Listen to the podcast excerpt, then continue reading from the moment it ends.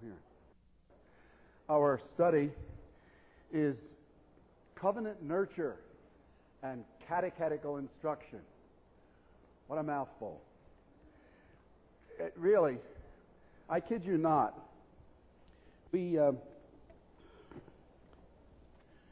we almost don't need to say anything. We just had it just now, this last seven minutes. There they are. As Mama Ragu says of her spaghetti sauce, it's in there. Well, it's in there. We, we got them. They're there. It's wonderful. Wonderful. It's a thrill for me to sit over there and, and see those precious children of the covenant rise up and walk out with their teachers happily. They're, they're, parents are doing a great job.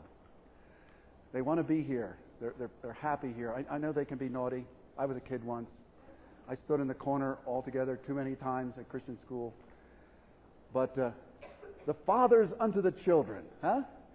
God is faithful unto a thousand generations. Amen? Brother. So I don't know what I'm doing up here. Covenant nurture is down there, not up here. And it's, it's out there with those dear children. Let me tell you what happened on Sunday. I, I just can't not share this with you because I'm still vibrating over it. It was so exciting. As you know, I'm regional home missionary for the Presbytery of Philadelphia, and as such, my job is to try to see Orthodox Presbyterian churches started in uh, many different places in our regional church area, which is the 42 counties of eastern Pennsylvania and the three counties of Delaware. So that's 45 counties. Uh, we already have 28 churches in the Philadelphia Presbytery, but we have four mission works in Pottstown, Broomall, Percy, and Yardley. Yardley is the uh, mission work where I'm presently serving as pulpit supply for the, for the time being. Larry Wilson, General Secretary of Christian Education, is also helping in that work uh, because we have two worship services, of course, on the Lord's Day, and uh, I need help. And Larry is doing some preaching. We even have a summer intern this summer, Jeff Waddington, who is the bookstore manager for Westminster Theological Seminary, and he's a licentiate of our presbytery, and he is uh, having a summer internship. So uh, next Sunday, not this coming Sunday, but the one after, when I'm away at General Assembly and Larry Wilson is away at General Assembly, Jeff has two sermons to preach at Yardley.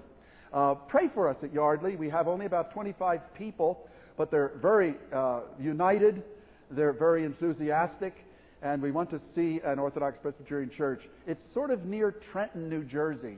You may know that as the capital of New Jersey. It's uh, northeast, uh, north, just north of Philadelphia, about uh, 30 miles.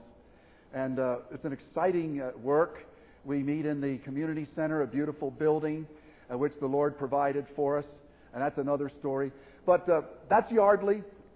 And then there are two other Bible studies that I ha- have the privilege of, of working with. One in Carlisle, Pennsylvania. That's west of Harrisburg, where we have four families that are meeting weekly uh, for Bible study and prayer, and we're sending out uh, postal uh, notes to various uh, email address, uh, various uh, zip codes, and we're seeking to get an Orthodox Presbyterian church started in Carlisle. But the one I want to tell you about, what happened last Sunday, the day before yesterday, was in Wilkes-Barre. Wilkes-Barre is near Scranton, and it's in northeast Pennsylvania. And we had a mission work there back in the uh, 70s when I was pastor at uh, Trinity Church, Hatboro. I preached up there a number of times, helping uh, Laverne Rosenberger, who was the church planter. Ultimately, that that uh, that work did not uh, progress to become an organized church, uh, which is another story. But uh, now there are a couple of families there that want to see an OP church starting, and we've had a Bible study there now for some time. And it appears to be the Lord's will that there not be an Orthodox Presbyterian church established in Wilkes-Barre, but we may get one. Anyway, there is a church called the Susquehanna Bible Fellowship Church. And it's an independent church. They're anti Paedo Baptist, they're Arminian, and they're anti uh, Calvin. Uh, they're, they're dispensational, everything that we aren't. Except the minister is everything that we are. because he made the mistake of reading his Bible lately. And he has become totally reformed. I mean, the whole nine yards. And he is right now in the process of having his examinations, Roger, to be received as a minister of the Orthodox Presbyterian Church. His name is Edward Geyer. And he has wife and uh, six children, one married.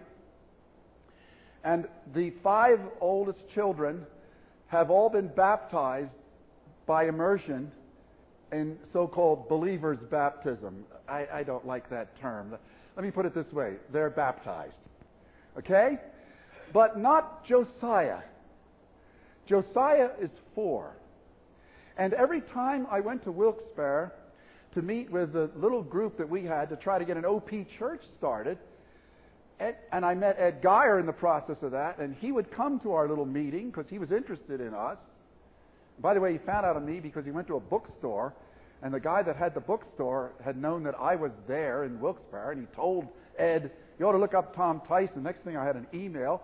Next thing, I'm in his house, and every time I go to the Bible study, the guys have me over for dinner. But before dinner, I'm sitting on the sofa having fun with little Josiah and he was showing me all his latest things with Lego and stuff like that. And I really got to know the little guy, a sweet little boy. On Sunday, I baptized him. And yeah, that is covenant theology, that is covenant nurture, that is, that is far more wonderful than anything that I could say to you today. Of course, the things I'm going to say to you from the Word of God are the most wonderful, but anything of me that I can say by way of exegesis or interpretation or structure or anything doesn't compare with what happened on Sunday. Because there the congregation was gathered and they don't even believe it yet. And that's the beauty. And I preached, Roger, I preached on Romans 6, 3 through 5. And I said, this is the most important text in the New Testament on baptism. We're not even going to have to talk about how much water. And we don't have to talk about who, what is the age of the people that are being baptized. Let's just talk about what Jesus said he wanted done in his church and what it means. There it is in Romans 6, 3 through 5. And I preached that, and the people listened. They listened, and they heard what baptism is. And then they saw the Geyers came up and stood there with, with Josiah and Mr. Geyer held the bowl. It was a nice big bowl with lots of water. And I, I dipped my hand down there as far as I could go and got as much water as I possibly could. Just brought the whole thing up, splashing and dripping, ran it over Josiah's head. And everyone saw the water. And Josiah just stood there and he just looked up at me, and I was his friend. He knew me. And Josiah was branded and identified belongs to God. I love that little boy. My wife was there. Yardley Church was praying for that congregation. Will you pray for Susquehanna Bible Fellowship Church? Little do they know what they're going to be hearing, what they have been hearing, and what they're going to continue to be hearing. Well, Ed's going to have um, a series of prayer meeting studies on Presbyterianism.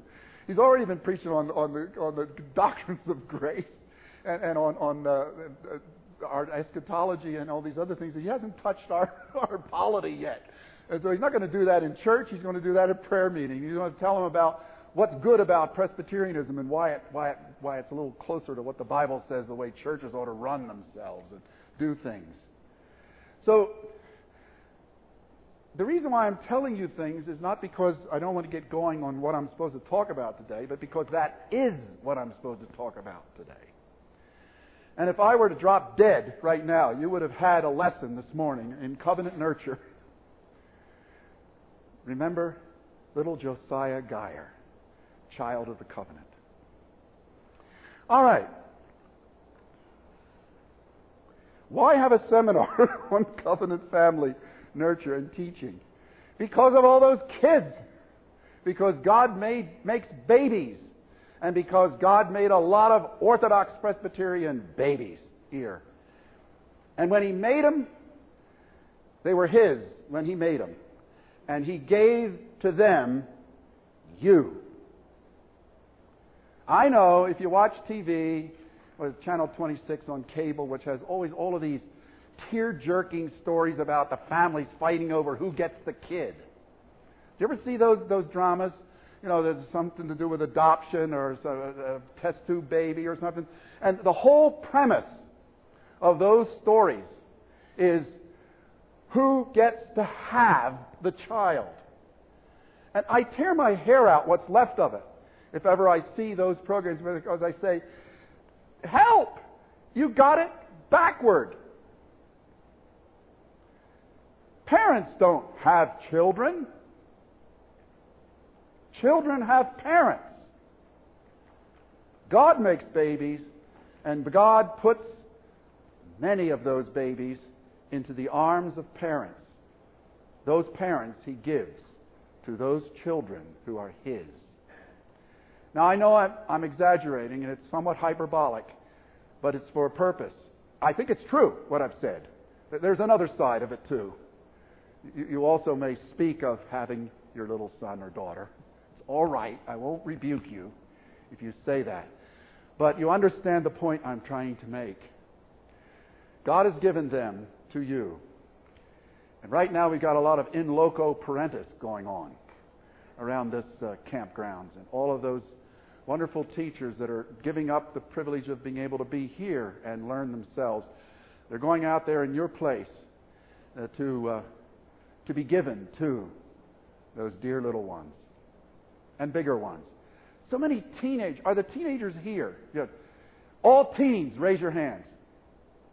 Yes, one, two, three, bunches. Great.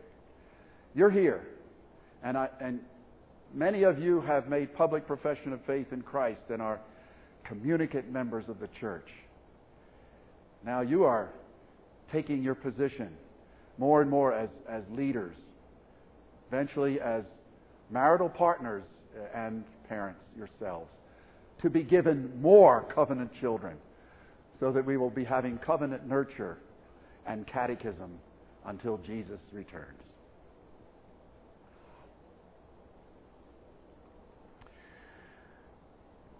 That's why I, I like to teach in uh, MTI, OPC, the catechetics class.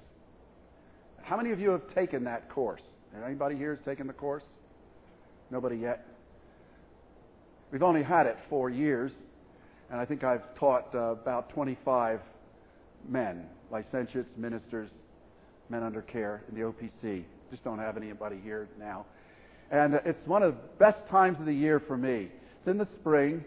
And uh, this last spring, uh, we just had seven. I had seven uh, students in my catechetics class.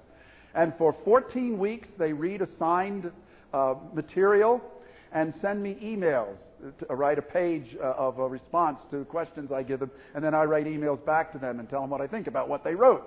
And then at the end of the 14 weeks, we all gathered together in Willow Grove at the uh, denominational offices of the OPC, and for two days, nine hours, uh, I, I got a chance to meet with them, and we talked about these things that we're going to be talking about in this first session uh, of uh, this week, if I ever stop the introduction and actually get into it.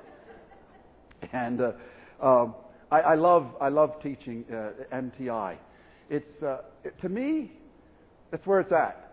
That, that that's I, I like being regional home missionary. That's exciting too. But that's very challenging. And uh, I need your prayers. This is a new thing to me. I've, I've been a pastor all my life, except for this little stint as General Secretary of Christian Ed.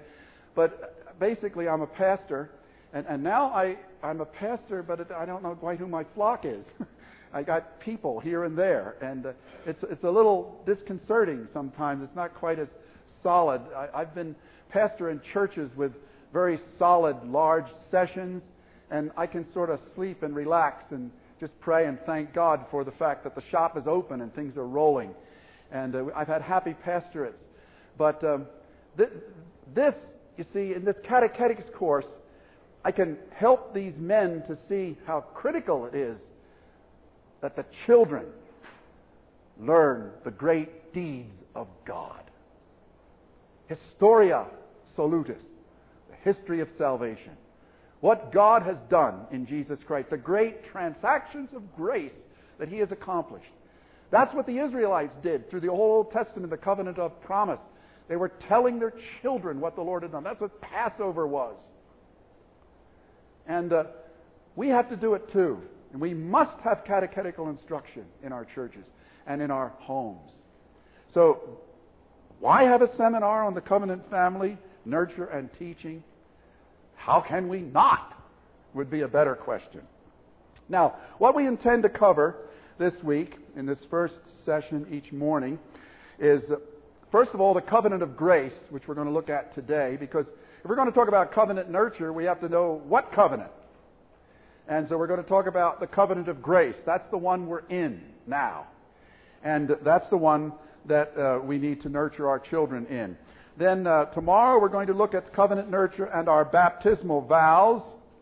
Then on uh, Thurs- Thursday we'll be looking at uh, why teach our covenant children.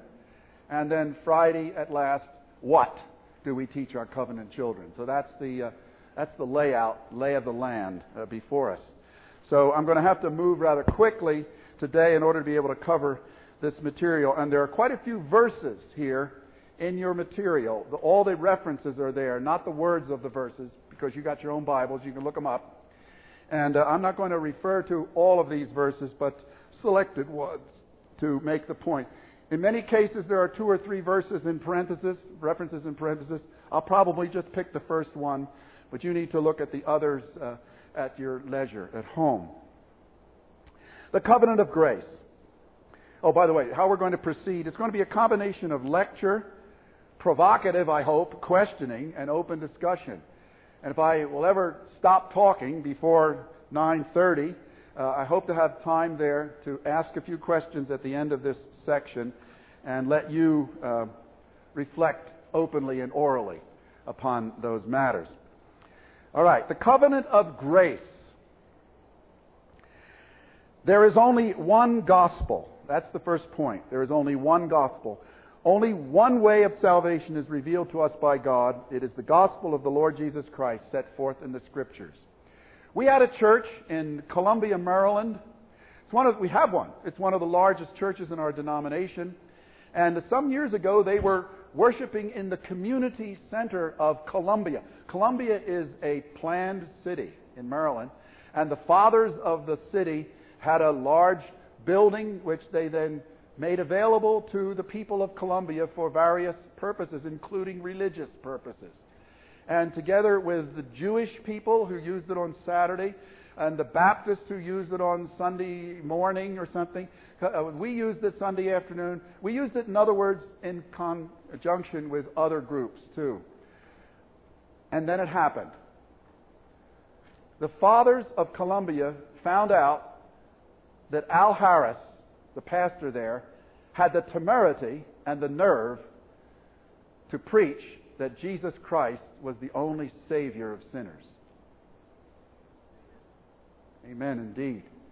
And when they heard that, they said, You can't say that in a community center. And so they had a meeting, and the Jewish people were there. I don't think that they were so offended by that. And uh, the, uh, the liberals, the liberal Presbyterians and Methodists, they weren't so offended. But of all things, the Baptists, they didn't like that. I can't believe it. They objected. And from whatever happened, the, the fathers of the town said, You're going to have to go. And so we got kicked out. We're not allowed to use the building anymore because we preached that. There's only one gospel and there's only one Savior. But of course, the Lord brought blessing. upon that. And they found a beautiful property there in Columbia, and now there's a, just a gorgeous facility there, and the church is just burgeoning and growing. The Lord is blessing, blessing that work uh, wonderfully. And so we can only be happy. But they had to stand on their hind feet and say, We don't really care whether you like that or not. It's the truth, and we cannot any more deny that than we can uh, commit suicide. It's just uh, inconceivable. Salvation is through Jesus alone. There is only one name given under heaven among men whereby we must be saved Jesus Christ. Paul writes to the Galatians that anyone who teaches otherwise is damned. There are curses in the Bible. Let such a one, Paul says, be damned. That's strong language, but uh, that's the worst, the worst sin apparently that you can commit. It's really a sin against the Holy Spirit because the Holy Spirit comes as the one who makes possible belief in the only Savior. And then when we say there is another way of salvation, we're basically saying to the Holy Spirit, you're wasting your time. We don't need you. That's why it's the unpardonable sin. That's why it's the sin against God Himself. And uh, that's why such a person who teaches that needs to be damned. And those Baptists in Columbia really are going to have to have something to answer for someday that they didn't stand up and support the Orthodox Presbyterian Church at that time. And the conclusion is that all believers are spiritually united. Here we're speaking about the church as invisible. Now, it doesn't mean you can't see it. It just means that that aspect or that dimension of the church is not always visible to us. We cannot really see who true believers are. My wife, I take to be my sister in the Lord. but God has not revealed her election to me. She stands alongside of me and testifies that she believes in Jesus Christ, and I take her not only as my wife, but as my sister in the Lord. And I take you as my brothers and sisters in the Lord. And when I'm preaching, I pronounce the benediction. I don't say, uh, the, the blessing of God upon all you real Christians out there. we, we don't work that way. We have to deal with the visible church, the church as it appears before us, those who profess faith in Jesus Christ together with their children. They are the church. But we, we must not uh, uh, also avoid knowing that uh, the, the, those who are truly regenerate, those who are members of the body of Christ, are united in a blessed family. They are one building, they are one body, alive and alive forevermore because of their Savior. That leaves us with an inescapable fact that God's people in this world do appear as a mixed multitude. The church, as visible, does include those who are not truly regenerate. But we can't worry about that. You can look at some of those verses to see that. We can't really worry about that. We do pronounce the benediction upon the whole congregation. We do expect that all of the children of the covenant uh, come to catechism class. Uh, we do pray with them at the bedside before they go to bed. And we bring them to church and we raise them as the Lord's children and we don't say, but uh, of course, uh, we don't really know whether they're regenerate or not, or ever will be. We don't deal with that because of Deuteronomy 29:29, which says the secret things belong to the Lord our God, but the things that are revealed belong to us and to our children forever. And what is it that belongs to us and to our children? It is that salvation is through Christ, and it is not by works. It is not by the mere hearing of the gospel not by mere association with God's people. Look at Judas. He was associated with the head of the church. It's not by receiving the sacraments. Little Josiah Geyer is not saved because I baptized him last Sunday.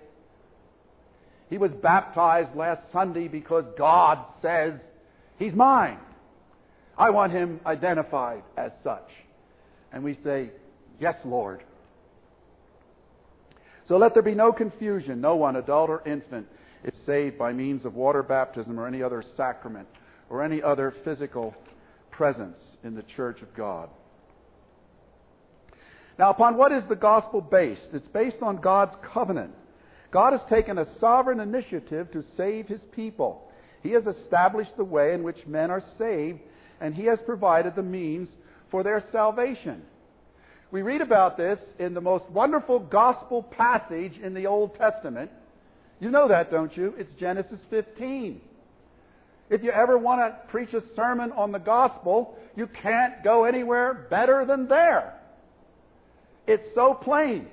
Because in Genesis 15, God appears to Abraham in a dream, and God says to Abraham, Take these animals and cut them in part and place them side by side. And Abraham does that because Abraham had asked the question apparently before he went to bed that night Lord, how can I know that there is a covenant? How can I know that you're there and that you're going to do the things that you said you're going to do and that we're not wasting our time here with this religion business? That was his question. And God answered that question in that dream. And God said, Place the animals side by side. And Abraham's looking at the animals. He's driving away the vultures that were going to come and pick the pieces of the animals up because God's apparently going to do something with those pieces of animals.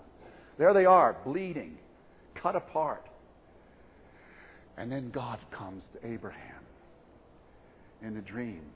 And of course, God, Abraham didn't see God because no man can see God. For he is a spirit and has not a body like men as our catechism for young children says. But he came in a symbol. He came in the symbol of a smoking fire pot and a blazing torch. It was, of course, the Shekhinah, or the Shekinah, as it's sometimes improperly pronounced. It was the brightness. It was, it was the aura.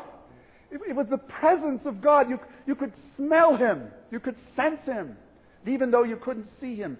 And Abraham was really scared silly. He was just very quiet to see what would happen. And that smoking fire pot, which of course is the cloud by day, and, and the blazing torch, which of course is the pillar of fire by night, it was just God was there. And God went down and he moved between those bleeding pieces of animal, animals. And that day, God cut covenant with you in the person of Abraham, your father. And God said, You want to know how you can trust me? You want to know for sure how it is that Jesus is the only Savior of sinners? You want to know how it is that there is one covenant of grace and salvation, and you can count on me to deliver everything that I have promised?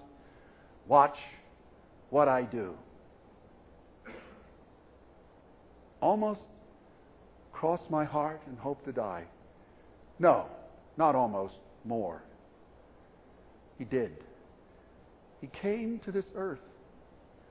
The Son of God, the second person of the Blessed Trinity, came to this earth and allowed his blessed body to be broken like those animals and his blood to be shed in order to secure covenant of grace and salvation for you and for them in the other rooms right now.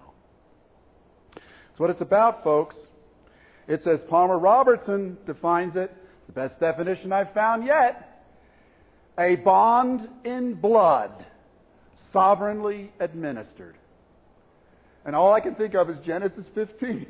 a bond in blood, sovereignly administered. There's Abraham with his dropped jaw and his very silent tongue watching the bond in blood sovereignly administered before his believing eyes. Formal relationship, a bond defining the roles of the parties. In blood, the relationship extends to the ultimate issues of life and death. Sovereignly administered. God didn't ask Abraham, Would you like to have a little chat here, Abraham, see if we can work something out? Abraham, watch what I do imposed by one party on the other. And the party upon which the covenant is imposed is the, is the vassal party. And they jolly well better listen up when the suzerain, when the king says how it's going to work. And that's the other part of the covenant. It's not just that the vassals get a wonderful salvation by grace through faith but it is also by grace through faith that works itself out in love. And one of the main features of that covenant working itself out in love is the love that you do for them. You know what I mean when I'm talking about them? The ones that just left us uh, 20 minutes ago. Them. You love them when you say, sweetheart, I don't care. She's 16, whether you want to go to church or not. It's a no brainer. That is love. That is how you love, and that is how you, vassal covenant people, fulfill your responsibility to the suzerain. Because the suzerain says, that 16 year old girl, she's mine. And you don't have any privilege to try to smooth out the trouble that's going to come when you make her go to church. She just goes. She just goes. Because she belongs there. Now, God's relationship with people is by way of covenant, and there are two basic covenants set forth in the Scripture. The uh, first one is the covenant of works, and that's no longer in force.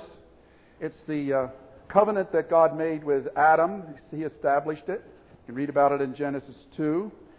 And He made it with all of us, the entire human race, all human critters are in Adam, not just genetically, in the fact that we're in his loins, in that, uh, you know, when he had a child, Seth, and then that child had other children, that all human beings come from Adam. Not just that. God made Adam to be the federal head of the whole human race. And when Adam fell in that covenant of works and disobeyed God by eating of the tree of the forbidden fruit, the, the, the had forbidden fruit, the tree of the knowledge of good and evil, which, by the way, meant not uh, that if Adam would eat of it, he would get smart. It meant, of course, that if he would eat of it, he would be saying, I'll be the one that says what's smart. And if he doesn't eat of it, he would be saying, God will be the one that says what's smart. And he picked the wrong one. And so we've all fallen. We are all guilty, and we are all depraved, and we are all uh, polluted, and we're all headed for hell. Uh, now, all those who physically descend from Adam uh, are involved in that covenant of works. That excludes, of course, the Lord Jesus Christ because Jesus Christ was born of a virgin. He is not a member of that human race in that sense. He is truly human. But if he were not born of a virgin, then he too would be a sinner. And that would never do. Perfect obedience was required of uh, Adam. And if he would obey, he would receive life. That was implied because the curse was that if you eat, you will die. All the verses are in there, you can look them up. Now, that covenant was violated, it was broken, and uh, is not anymore in force, and no one can be saved by it because it ain't there anymore. It hasn't been, I believe, since Genesis chapter 3, verse 6, or somewhere thereabouts. Now, I understand there is a discussion in the Presbytery of Southern California that touches on this matter, and I don't want to go too deeply into that. And it may be possible that in the Orthodox Presbyterian Church we could have slightly different hermeneutical uh, understandings of uh, the way in which we phrase and work out all of these things. But I think fundamentally we have to say that the covenant of works is no longer viable. It's no longer a possibility. And in Romans uh, 2, verse uh, 13, is it? Therefore, those who obey the law will be declared just. Whatever that verse means, and we're fussing with that in the Philadelphia Presbytery in connection with the Kinnaird uh, trial, and it's coming before the General Assembly as well. So we've got it in both of our presbyteries. Whatever is meant by that verse, it certainly doesn't mean that, oh, uh, God said, I forgot to tell you, you can, you can pick either covenant, either grace or works. If you don't go with the grace one, you can try the works one. And if any of you can pull off the works one, then you'll be in, in glory too. Uh, it certainly doesn't mean that, uh, because that covenant uh, has been broken. And uh, God didn't say, I'll give you two out of three.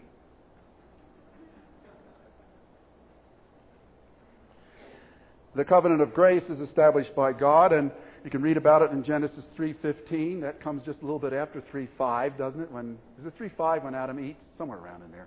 At 3:15, God says, "I'm going to do something about this deplorable situation, and I'm going to send a seed of the woman and uh, that seed is going to defeat the, the, the, seed of the serpent. In fact, it's going to destroy the, the head of the serpent, even though his heel is going to be bruised. And I'm going to have a redeemed community. And all mankind uh, that are in Christ are included in that covenant of grace. That entire people, from Garden of Eden until the end of time, all of God's elect are in that covenant of grace and salvation. They are in Christ and they will be redeemed. Christ is their representative. As in Adam, all die. There, the all is all, all. Even so, in Christ shall all be made alive. That second all is a qualified all. Not all, all. That is not all people. We don't agree with Karl Barth, who says that Christ is the Savior of the world, and sinners, and all are therefore saved. We don't agree with that. And we don't agree with the Arminians who say Christ is the potential Savior of all, and it depends on us to decide whether we want it or not. Not that.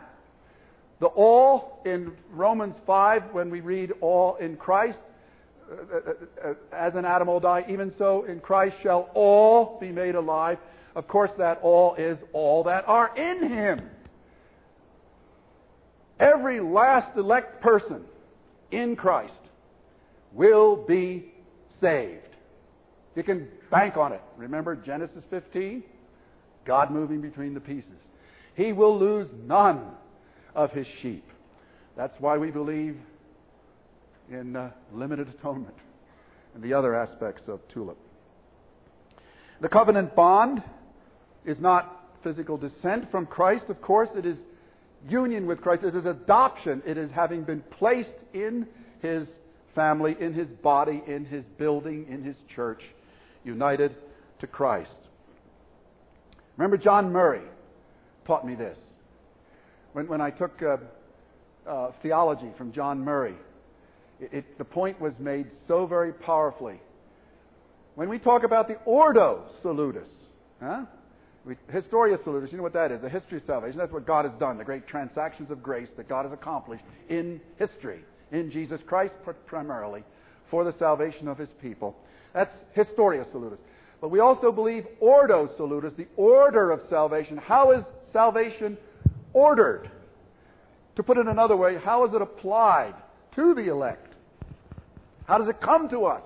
Because it jolly well had better come to us. It can't just be over there. We can't just stand off and say, That's a fine thing that you did, God. I wonder if it actually happens for anybody. It can't be that way. It needs to be applied. And when John Murray was teaching us how it's applied through eternal election and regeneration and uh, uh, conversion and justification, sanctification and adoption and glorification, he said, Don't get too screwed up here in your mind about all these shuns. The main thing is that they're all united to Christ, these people. That's the heart of it. And you have to see en Christo, like Paul uses it in Ephesians.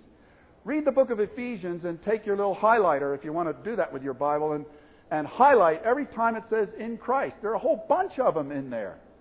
There's even one place where Paul stumbles over it. He puts two in Christ in the same clause. It's almost as though he forgot that he already said that. And he says these are in Christ, that there's something else happens in Christ. And it's because that is so critical. Union with Christ is the heart of the application of redemption, is the heart of the covenant bond. But for us, it's faith that is required, not works. We don't say, God doesn't say, now I want you to believe in Jesus and behave yourself. For salvation, only faith, union with Christ is needed to secure that. In other words, we come to God not with anything in our hands, and that's what we must teach our children. That it's not that you have to believe in Jesus and go to church. It's this that when we have true faith in Jesus, then we are people who have been received changed hearts. And it isn't that we have to plead with those new hearts to care about obedience to God. That's what those new hearts do. And that's why Paul says, How come I keep sinning then? And he says, This is really, really troubling me. O wretched man that I am. Who shall deliver me from this miserable situation? I don't want to sin, but I keep doing it. And he says, I thank God through my Lord Jesus Christ. He just keeps clinging to that gospel hope and that gospel promise. And he keeps repenting. And he keeps on keeping on. That's why John, in his epistle, writes that fantastic statement that blows everybody away and has the translators doing backflips, trying to make it logical. He that is born of God sins not, writes John. and the translators, they see that that's what the Greek says. He is born of God doesn't sin. And they say, well, that can't be. Of course we do. So, what are we going to do with this revolting situation? We don't want to have lies in the Bible, so they fiddle with it. You know what they do, Roger? You know what some of the translations put in there? He that is born of God doesn't They add some words. Yeah, to continue to sin. Whew. We're taking care of that mystery. Boy, that was close. We almost had God lying. But now we've, we've helped him out. But I say, uh, please don't. Please don't help him out. I think I understand what he's saying. I think that what he's saying is that my people, these people for whom I sent Jesus, my redeemed people, they don't sin. Now, watch yourself, Tyson. Is this some new perfectionistic Orthodox Presbyterian cult that you're starting? No. What John means is there's a seed, huh? A seed of life, a seed of obedience. It's what Ezekiel and Jeremiah are talking about when God says, I'll put my spirit within them, and they will keep my commandments. That's why fruit in your life, that's why when you obey the Lord, it becomes such a tremendous, invigorating, encouraging piece of assurance to you.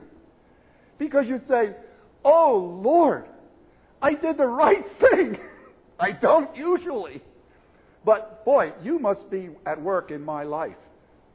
And I thank you for that. And that's what John is getting at. When he says, He that is born of God doesn't sin, he doesn't mean that we don't ever sin. He means that we've got new hearts. Not hearts that someday will be new, but new hearts now that are still in this flesh. And so we're going to, until the second coming of Christ, until the end of the world, or until our death, we're going to have to struggle like Paul did against sin. And we're going to have to repent. And we're going to have to be, keep coming back to God and begging His pardon and using the means of grace and keep on keeping on. But the day is going to come, isn't there going to be something in heaven? You're not going to do any sinning at all. None whatsoever. And John, if John's up, John will be up there too, up there, out there, wherever it is. And John's going to say, I told you. See? I told you. And it started even back there when you were in the flesh. That new principle, that new life, that new birth. Only now it's finally come into full completion.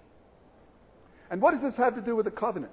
It's, it has this to do with the covenant. We have to communicate this to our children. Otherwise, we become fideists and we become antinomians and we get all screwed up and, we, and our children get the idea that being a Christian is trying real hard to be good. We have to stop any way we can communicating that to our children. And we have to keep hammering away. The only way that you can be ever accepted in God's sight is because of your Savior Jesus. He alone takes you there. And when you believe that, and when you trust in that Jesus and you say, I want to do it God's way, then that will show that you're, you're kind of, you're really new inside. And so then when you sin, I'm not going to say, well, now that's it. You're supposed to be a Christian in this home, and if you carry on this way, I'm going to take you to a Billy Graham meeting so that you can get saved. It's not, that's not what we say to our kids. We say to our kids patiently, sit down, sweetheart, it's wrong. You have to stop doing that. May I pray for you? And you come to God and you say, But Lord, we're coming to you. Because John said when, when we're born of God, we don't sin. We don't want to sin, and someday we won't sin ever. And, and when our kids grasp that and when they catch that, it's going to be, they're going to be different. And then instead of struggling and getting all twisted out of joint and saying, Why am I so bad? And why do I keep doing bad stuff? They're going to say, Oh God, thank you that I don't want to do that. Help me to, to walk in, in your paths. Well, it's always been that way, you know. Some people think that the Old Testament saints were saved by works. And the New Testament saints are saved by grace. Tain't true. It's that in the Old Testament, the church was kind of in kindergarten.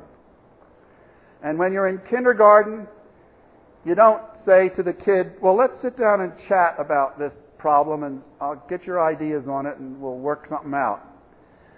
You have a t-shirt, don't you, moms? And it says, because I'm the mom, that's why. And that's what God says in the Old Testament. Because I'm the God, that's why. That's what's going on. And with, for that young church, God just makes commandments and prescriptions and requirements. And what does David say about those commandments and those prescriptions and those requirements in Psalm 119, which has, by the way, how many verses? 175. Do you know how many of those 175 words can, verses contain a word like law, commandment, precepts, ways, or synonyms? 171 of them, to my count. Only four verses don't have it. And David says in almost all of those verses over and again, I love your commandments. That's a kindergartner that says, I'm glad I have a mommy that makes me do the right stuff. That's what David says. But David is not saying, and if I deliver, God will like me. David doesn't deliver. Yeah, Bill. Five minutes left. Thank you. You better do questions then. Um, how was Abraham saved? By grace.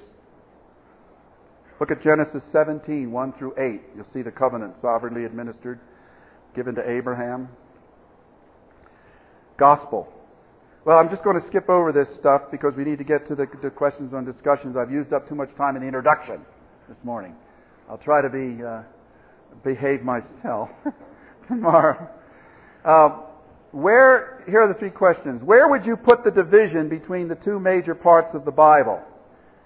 Would you, there are two major parts of the Bible. Would you put it between Genesis 3:6 and Genesis 3:7 Or between Matthew, Malachi 4 6 and Matthew 1 1? And why do you answer as you do? Pick one. Oh, we got it. This is great. Anybody want to try it? You better get the right one because we don't have a lot of time to explain it. She's going to try. Okay. I'd choose Genesis 3 6 and Genesis 3 7 because you said so. but seriously, after your explanation of it. Yeah, please um, don't do it because I said. No, I no, take no, it that after you. your explanation and your teaching on it, I see it in a new way. Yeah. Hold it closer, okay. Um, I see that in a new way, and I see that as um, you know, the beginning of the covenant or the understanding of the covenant. Yes. And so between Malachi uh, 4 6 and Matthew 1 1, there's no biggie.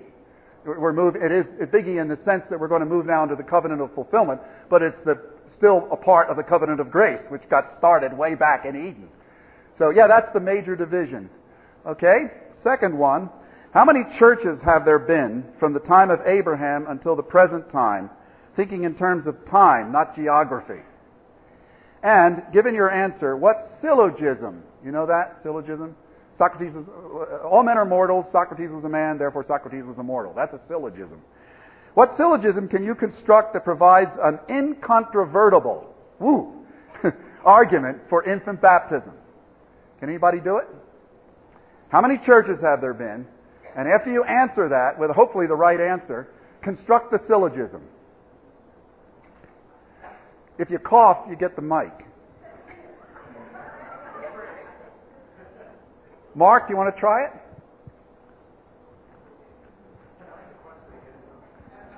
How many churches have there been from Abraham until yeah. now? And depending upon your answer, can you then construct an inconvertible, un, inconvertible argument for infant baptism that is a syllogism? Uh, one church. All right, you got a good start. Is that clear? now give me your funny. syllogism. Make that the major premise then. Um, well, I think Abraham is our father in the faith. Abraham believed the gospel. His household received the covenant sign. Therefore, we believe in the same gospel, and our household should receive the covenant sign. Amen. I was going to put it a little bit different, but it's the same, it's the same idea. There is one church. God wants the members of that, and, and God wants the members of that one church uh, to receive the sign of membership in that church. Our children are members of that church. Therefore, it follows, doesn't it? If you buy one and two, three has to follow. You have to put the sign on them. Okay? Uh, last question. Upon whom does responsibility principally rest? Upon us Presbyterians to identify a verse mandating infant baptism, or upon our Baptist brethren to identify a verse removing children from the covenant? This is an easy one. Pick one. Here's, here's an answer up here. The Baptists principally. You got it. The, the Baptists are the ones who need to provide something that says they are out. Amen. They got to tell us where God says, I, kicked, I used to be in, but now I kicked them out. And we don't need to let them challenge us to provide them with a verse saying that God put them in. that He put them in is throughout. Okay, that's it for today. Now you have a, a break, and then we come back and we do music. 15 minute break. 15 minute break. Thank you.